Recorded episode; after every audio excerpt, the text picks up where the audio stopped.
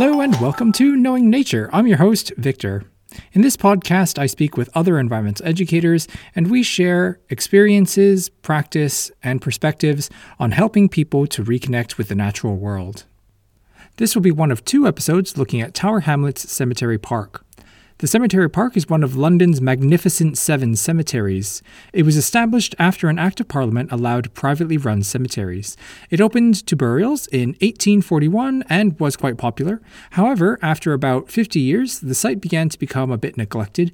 In 1966, the site finally stopped being used for burials and was officially closed as a cemetery by Act of Parliament and redeclared a park. The park at that time was owned and managed by the Greater London Council until 1985 when the GLC was abolished and management of the site passed to the local borough, the Borough of Tower Hamlets. Then in 1990, the Friends of Tower Hamlets Cemetery Park was formed. They work with the council to promote the park, teach about its history and biodiversity. They run a program of public events, do fundraising, and volunteers with the Friends of the Park Association support a lot of the maintenance work that goes on there. The park is now designated a local nature reserve and a site of metropolitan importance for nature conservation. In 1993, the Soane Centre was opened as part office space and part education centre. It's now run by education charity Set Point London East, and they offer a range of science workshops which use the park as its classroom. The workshops are offered free to schools in Tower Hamlets and welcomes over 7,000 schoolchildren every year. Today, in addition to the 8,000 schoolchildren and the 24 hour public access, the 27 acre park preserves several Grade 2 listed historical monuments and is home to somewhere around a thousand plant and animal species.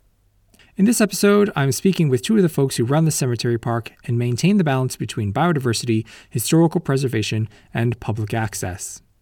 I interviewed Ken and Dim, two of the four full time staff who look after the cemetery park.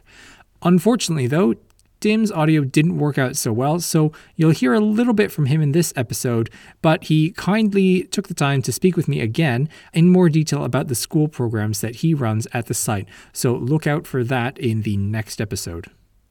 Without further ado, here's my interview with Ken and Dim.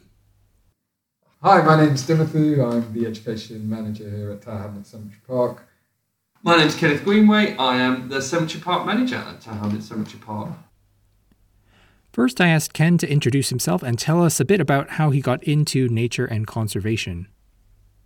For me, it was like most kids. Well, I was the last generation of kids that were kicked out and told to come home at dinner time or when the street lights turned on or when you heard a parent yell. You know, one of those three things, you have to come home. So we were kicked out. I grew up in Romford, and you see nature when you're a kid because you're out all day. You know, just making fires, making dens, whatever you're doing. And um, you know, I think all kids have an innate interest in the outdoors. But as I got older, it never went, and my, neither of my parents prevented that interest from existing. They weren't able to kind of feed it very much, but they never said, "We want you to take over the family business." They were like, "Yeah, you've got more opportunities than we've ever had, so you follow your heart. You do what you want." And I was lucky to have teachers at primary and secondary school that took me under their wing and developed that interest in nature and wildlife. And so I, I got opportunities um, to do things, and then I was able to turn it into a job. And from um, once I left university, I was a countryside officer down in Kent.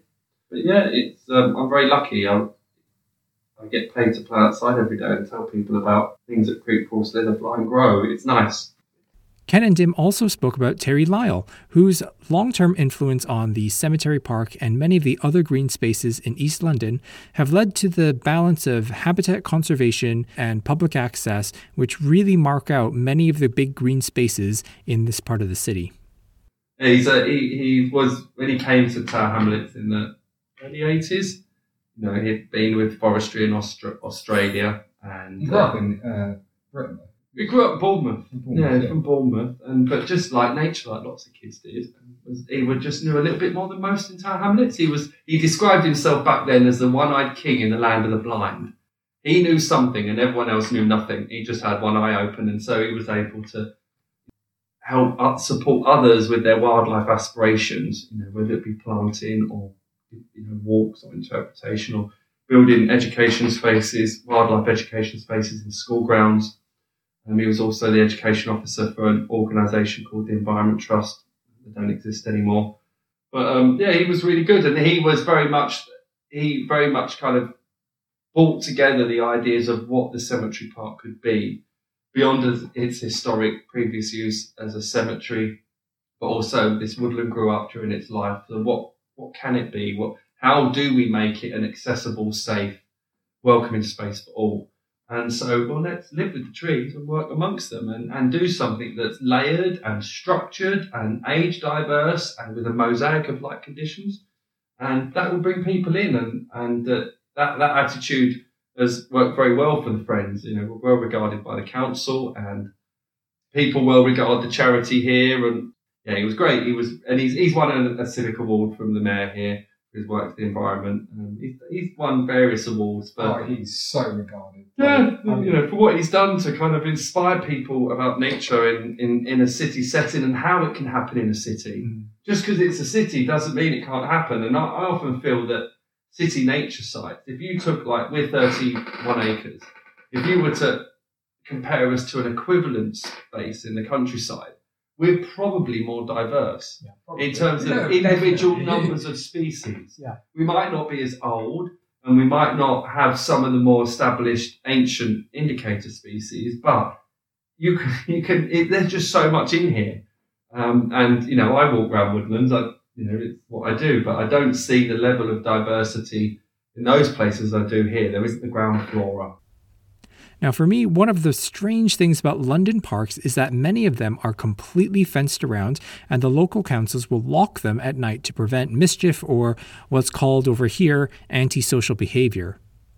Now, you might think that this would also be the case for Tower Hamlets Cemetery Park, uh, with it being a historic site as well as a nature reserve. But in recent years, this has changed with the addition of gates, which allow pedestrians to go through, but which block vehicle traffic, what are called kissing gates. Ken shared how he and the staff and volunteer team on the site balance allowing this 24 access to the site with the potential concerns about antisocial behavior. You know, we're very urban, we've got housing estates and, and high rise around us, and there's going to be a new development on our southern side in the next 12 years. And so, yeah, it is down. There's only four full time staff here and two charities. So there's Dim with Set Point London East who teach all the kids doing formal based education. There's us, the friends, who do the more informal leisure learning stuff and work with the volunteers. So in normal times, we could welcome up to 100 volunteers a week, 3,000 volunteers a year, all engaged in purely practical work for the site. Doing all the seasonal weeding, planting, footpath care, installing the furniture, anything that a park needs to be managed. And then there'd be all the interpretation walks. So we do about 170 walks and talks a year. Keep the park free of litter. Deal with antisocial behaviour. 7,000 school kids. 7,000 school kids Dim gets to see every year. So this building is very quiet the last year, not having all the kids through. Um, and, you know, working with others so that they can enjoy the site. So we've had kind of filming in here and we've had it being a cinema, outdoor cinema. It's been an amorphous stage for a contemporary circus. More recently, we had Mist film his music video, Cemetery Walks here. You know Birmingham based, British rapper. Come on, man. Get down with the kids. I've met Example over there. I've got a photo of me with Example across the footpath there. Um, but yeah, we've met all kinds of people. David Guetta, Ellie Harrison, Bill Oddie. And probably the most famous, Gandalf. Gandalf, Gandalf the Grey. He lives around the corner from here. Yeah. He uses his space often. So we get, you know, it's it's London, so it's diverse and interesting, yeah. all kinds of people here. And it, even though we're a closed historic cemetery, it doesn't prevent us from being something other than that. It can be many things and be a backdrop. There's a way to always use this space to be seen as being respectful, whatever that is, because everyone's interpretation is different, but of its historic use as a cemetery. Has the management of the site affected how people use the site in terms of like increasing or decreasing uh, antisocial behavior, that kind of stuff? So I, th- I think part of that is the, the way Dim and I and other staff members here engage with people. We're not we're not sitting in the office ignoring everyone who's in the park. We're out there engaging with people, and I think part of it is to create a face for the site. So yes, we've made the site feel safer. Um, in oh, ivy on trees and made it feel more open, but it's more diverse. But going out and talking to people is the key thing. Um, and we talk to everyone. They talk to everyone and just chat. Whatever they're doing, you know. Hi. we're, we're here to ruin your really, really good Yeah. high. yeah. They're just And I, and I, yeah, and I, I think that that method works really well because I think people would come into a space like this, see its maturity, and think that it would mean it's uncared for and unmanaged. So they think they can then do things unnoticed and un, and undisturbed.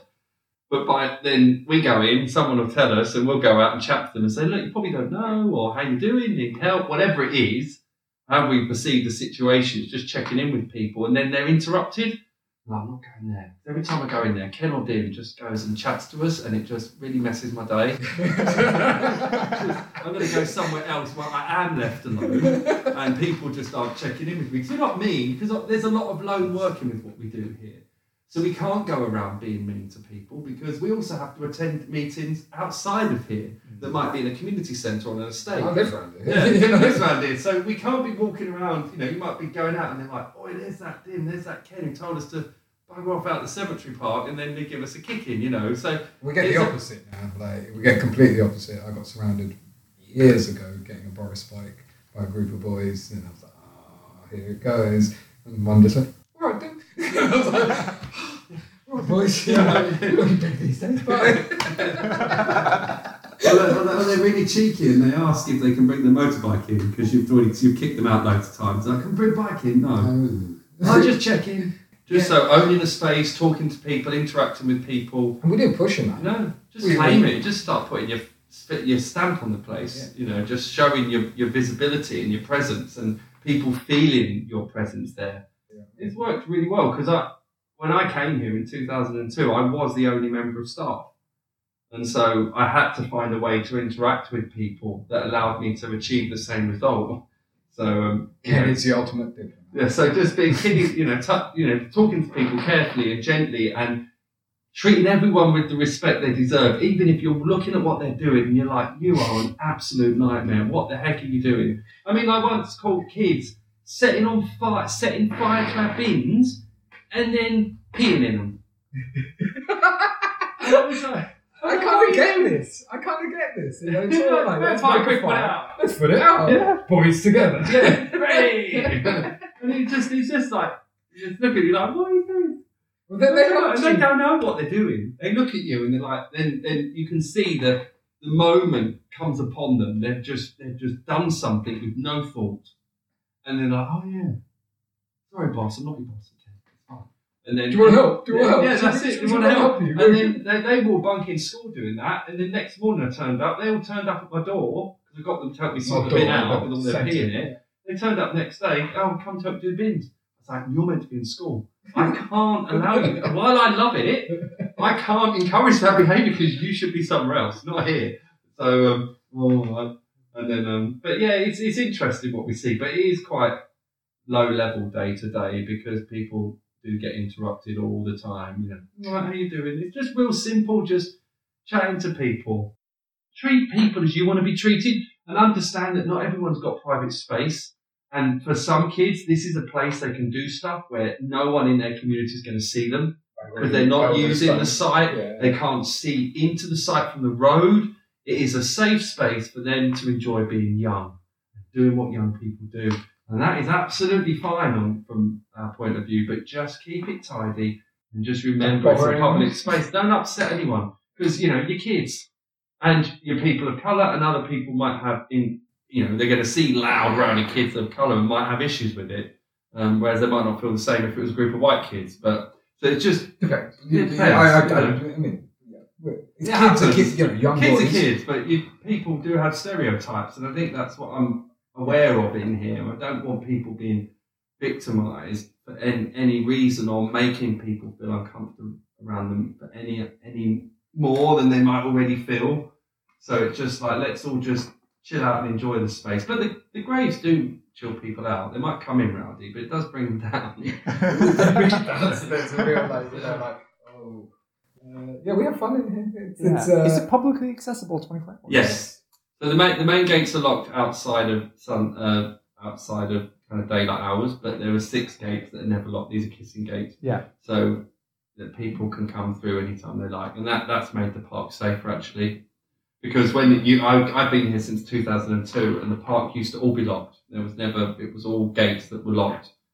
and that service was still delivered by the council. And some days they would forget to open it or forget to lock it, but it created a free flow through the site, so motorbikes could just kind of race through and mm. race around. But also, you know, when the council did forget to open it, people had put car jacks in the railings to create a space. So as soon as and so wondering why it was locked. So as soon as we made kissing gates, it, we were able to seal all the gates.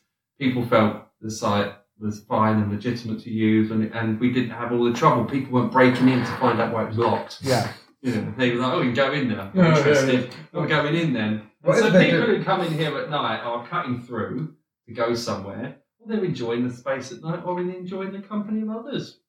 don't leave any litter, and I don't mind. Keep it clean, keep it tidy. Be mindful of others and the space, and fill your boots. That's my attitude. yeah. Live and let live. Don't take plants. Don't take plants. That's it. I'm really bothered by that. Next, I asked Ken about some of the programs put on by the Friends of the Cemetery Park to encourage locals to use the park. He spoke about how foraging for edible plants on the site has been a great way to encourage people into the park. However, foraging in such a popular urban location brings with it its own challenges. In particular, over the last year, with the start of the national lockdown, the park became a lifeline for many of the local residents, some of whom discovered that foraged leaves could also become an additional source of income. enjoy looking at it and enjoy their part, but not necessarily appreciate the, the individual beauty of everything. They might not see the variety in leaf shape and textures and colours. And so foraging deepens that connection to the natural world because then you start to pick, see the variety. You can then start to enjoy the seasons because some things are available all year, some things aren't. And then, and then, then you want, then you'll want to protect that because you have a direct benefit from it. You're taking food value, you know, and you're experiencing things that people don't do very much, like pickling, drying, preserving, fermenting. They don't really do that anymore. Gone are the days of grandparents and pantries filled with preserved goods. So it, it, it creates a, a connection to outdoor space that um, they want to they want to save it because they they enjoy what they're seeing. They take they're learning about something. They're sharing that with their friends and family. They then share what they're collecting and eating. Um, so yeah, I, I think that creates a great deal of positive environmentalism and kind of saving the world around you and appreciating it in another way. And then there's just the mental and physical well-being benefits of having some independence from shops and some ownership about when and where you get your food from. You've got that seasonal choice and you can play around with recipes and stuff. So I, I think it's really valuable for that. But it, it does, it does attract a certain demographic of say. people. It, it, I, I would say it's not, it doesn't reach as far as it could. So we might work with people of different backgrounds who might be a stay-at-home parent or, um, you know, and they want to connect to the outdoors, but plants always a great way to do that. It does bring people together and if you've got an interpreter there or not, or you just encouraging people to touch and taste things, it starts a conversation. And, um 'cause cause everyone's nature references are different depending on whether you're newly arrived immigrant to the UK or a first generation, you know, your, your points of nature, what, what, what is familiar to you is different to someone born in the UK. You know, everyone knows a robin and a blackbird in the UK. Well, you might think they do, but somewhere else, someone's nature reference might be a desert or mountains. And so, Rainforest. yeah, and so it's gonna, it's very unfamiliar, and also they might have more caution around the natural world. You know, nature might be something you need to be more cautious around. There's dangerous animals or poisonous animals or you know, treacherous terrain or whatever it might be. So it, it helps, you know, make their new home feel more familiar and build some comfort around the world. Because we get kids who see worms and think they're snakes. You know, they're not seen a worm or even heard of a worm. And so there, it is interesting from that perspective. So I like what we do because it does, you know, everyone likes plants. You know, whether you just enjoy growing flowers in your garden or you enjoy eating them, you know, there's, everyone does it. That, like Tim said, it creates great conversation with groups. Um, we all know it's good for us. We all know we should protect it. We all know we should be interested in it. And I think, you know, the pandemic has really shone a light on the value of open space to people's well-being because every day the last year, you know, everyone tells us that this place has kept them safe. Every day at Yeah. home. And and still continuing, yeah, for the last, it's just continuous. If it wasn't for this place, they would have gone bad. Even like Michelle. Yeah, Michelle does our Nature and Us out outreach program, our community, our community outreach program. So using nature as a as a theme to bring communities together. So in Tower Hamlets, we've got you know, long established communities, newer communities, medium kind of aged communities, and so not everyone knows their neighbours. So the council funded um, a number of organisations under the kind of heading of community cohesion, but to use different themes to bring people together. So we were successful winning the contract to use nature as the theme, and then we based ourselves in primarily two other parks in the borough. So Shandy Park just off the Mile End Bow Road, and then Swedenborg Gardens near Shadwell off the highway. And you know that we were then able to take our knowledge and our skills and our enthusiasm and do that somewhere which felt more comfortable because there wasn't graves and people buried on site. And it was really good. Shandy Park was an instant hit. That was great. Fantastic. That we had every success we dreamed of there. People were responsive. Swedenborg Gardens took a little bit longer because it had antisocial behaviour issues. There was homelessness and drug taking and prostitution and littering, drug dealing. So we had to build the confidence of the community with that space and our role there. And then towards the end, I mean, we kept the program going outside the funding period. We, we then kind of turned a corner. We just did an event one day and it was inundated with people. So we just kept going, kept going. And some days no one would turn up and other days you'd get a couple, but then, you know, the, the grapevine whispers and people talk and eventually people felt that we were a positive, stable, consistent force there, so to speak, and trusted us that we weren't kind of a fly on the wall type thing, you know, just kind of appear and then disappear. And it's done really well actually. Sweden and the council have got really on board and we've got a partnership of interested community groups and residents and users who all meet regularly and talk about the space. And um, yeah, that's my colleague Michelle, and she's done a great job kind of building the trust of people. And, and plants was a big part of that. Um, but yeah, all kinds of we did back walks origin tours and planting events like planting bulbs and wildflowers. We built wildflower meadows. For families. Yeah, all free of charge. And so there is an appetite for it. Ken leads edible plant walks throughout the year. I asked Ken about his perspective on managing picking leaves and flowers and how he leads his foraging walks. Well, we, firstly, in Tower Hamlet, we have bylaws that prevent any picking in whole or part of its plants within it, anything that's under the council's ownership of public land. But I, I'm not a fan of people not being able to pick.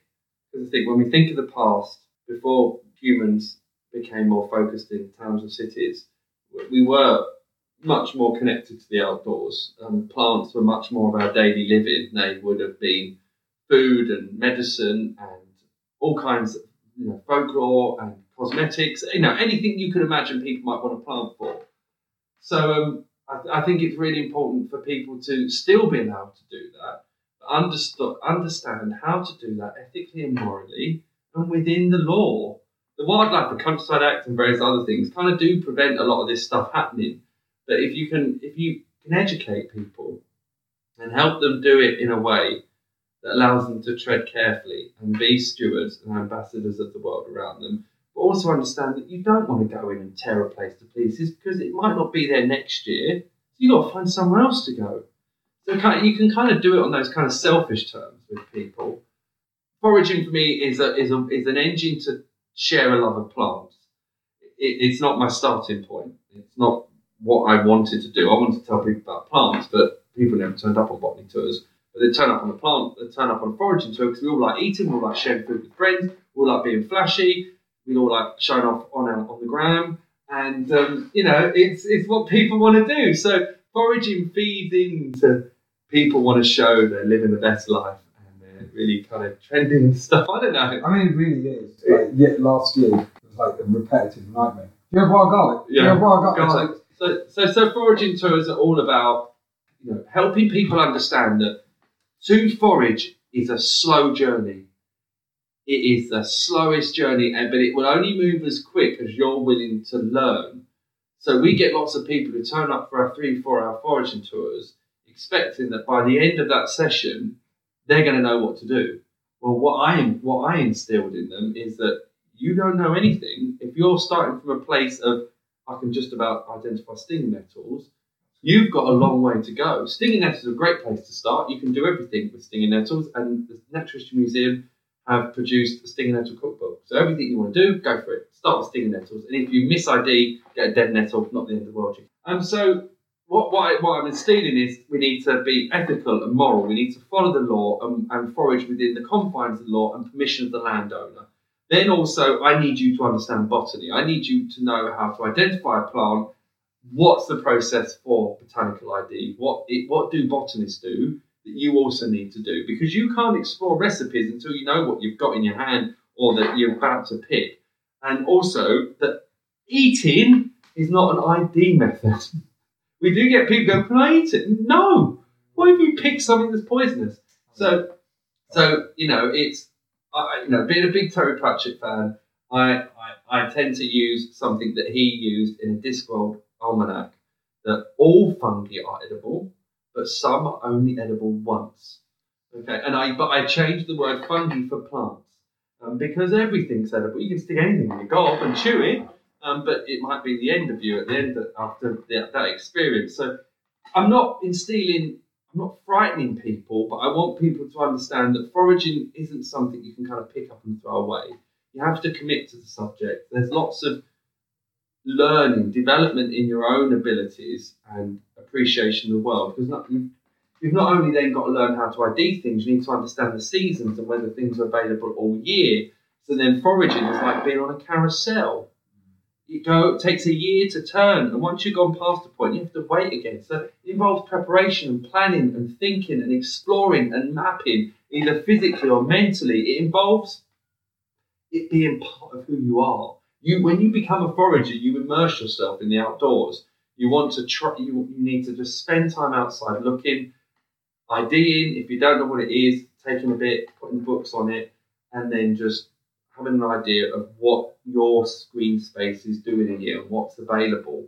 And then then the fun bit, after you've done made that commitment, that's when the fun comes in. That's when you can start to think about swapping a wild ingredient for a shop shop bought ingredient. You can start to experiment with pickling, trying, preserving, all those kind of things. But you've got, and I don't know. I think this is why people just stick with wild garlic. Yeah, yeah, yeah. I was going to say. like, just made that. It is, it is a commitment and it takes time. So we are educating people about that, that commitment of time and that passion of knowledge and learning, and hopefully foraging will be your gateway into finding a learning passion.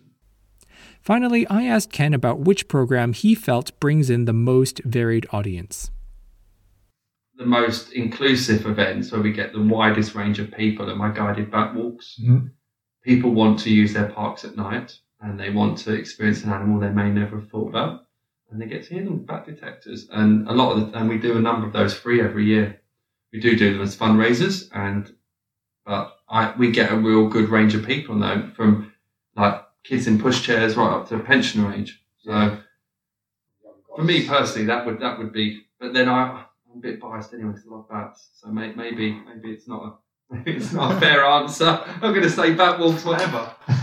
for me, like the diversity that in the community that comes into the park comes from the schools, and you know, essentially within two years, we would have seen every primary school kid in the borough. So like we see a lot of kids in that sense, and they but what I was going to say is actually that's our community fairs and stuff like that. Yeah. That actually brings in people. Varied activities, free festivals, free days that we run are really popular here. Yeah, yeah. The uh, summer fun day is, um, yeah. is always really popular. Mm-hmm. Yeah, but we've we've also got to be very mindful that the fact that we're a historic closed cemetery is always going to be a barrier to people, and it regardless of what we do. And hence why we've got our Nature and Us program, our community outreach program, and we've got these other spaces we work in so that we can still give people the same experiences without them feeling fearful or whatever feelings they have around the fact that there are 350,000 people buried here. Um, and they, yeah, and we could, that could be a podcast in itself. Yeah. Why people fall funny in cemeteries? Um, could you walk me through the, one of these um, guided bat walks? Like, walk me through some of the logistics of it. Period? Like, So- what do you do when they first arrive? Yeah, so I guess we we try and run it during the more sociable sunset times. So in the height of summer, when you've got sunset like 9.30, 10 o'clock, we don't run them. So we do them in May, and we'll pick them up again in August, September, October. So you know, run a booking system, online booking system. People sign up, limited numbers. They turn up. Um, they'll get an introduction from me about bat ecology and some show and tell items. So I've got a dead bat to show them. I've got bat pictures. Um, we talk about um, got bat poo, and we get everyone to do the bat poo test. So they get to crush some bat poo to so they know the difference between bat poo and mouse poo or rat poo. So um, and also just lots of questions. You know, when we got kids, there'll always be a few bold kids like standing up next to me. Did you know? Did you know? Or really they're just question. asking really silly questions. I don't mind. And you can see I there's a lot of adults like, this is an evening walk. I didn't think kids would be here. And they're just like really doing my buzz. really massive. And you got, you got people who are drinking like, this will be fun walking around listening. So, but yeah, they get, they get basically get a thorough introduction on bats, break down stereotypes and old wives' tales, ask me questions, see some things, and then I teach them how to use the bat detectors because I've got about 13 that I can dish out amongst the group. So teach them how to use them and what they're listening for and what they can expect to hear. And then we go off and have them. It isn't really a walk, it's a shuffle. You are ambling through. You're not going anywhere very quick. You're walking with scientific instruments in essence. And um, we're listening until we hear the wet smacks or something else like that.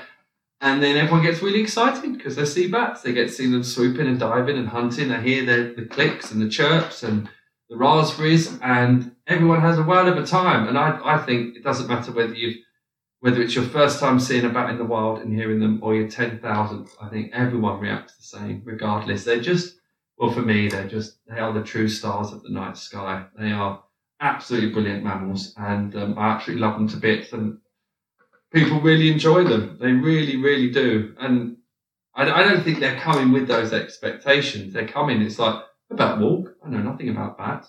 We're going to hear them. Oh, that might be cool. And we get to be in our park at night. And we're with groups that feels It's very experience. Yeah. You know, it's So- very interactive. Uh, sensory experience.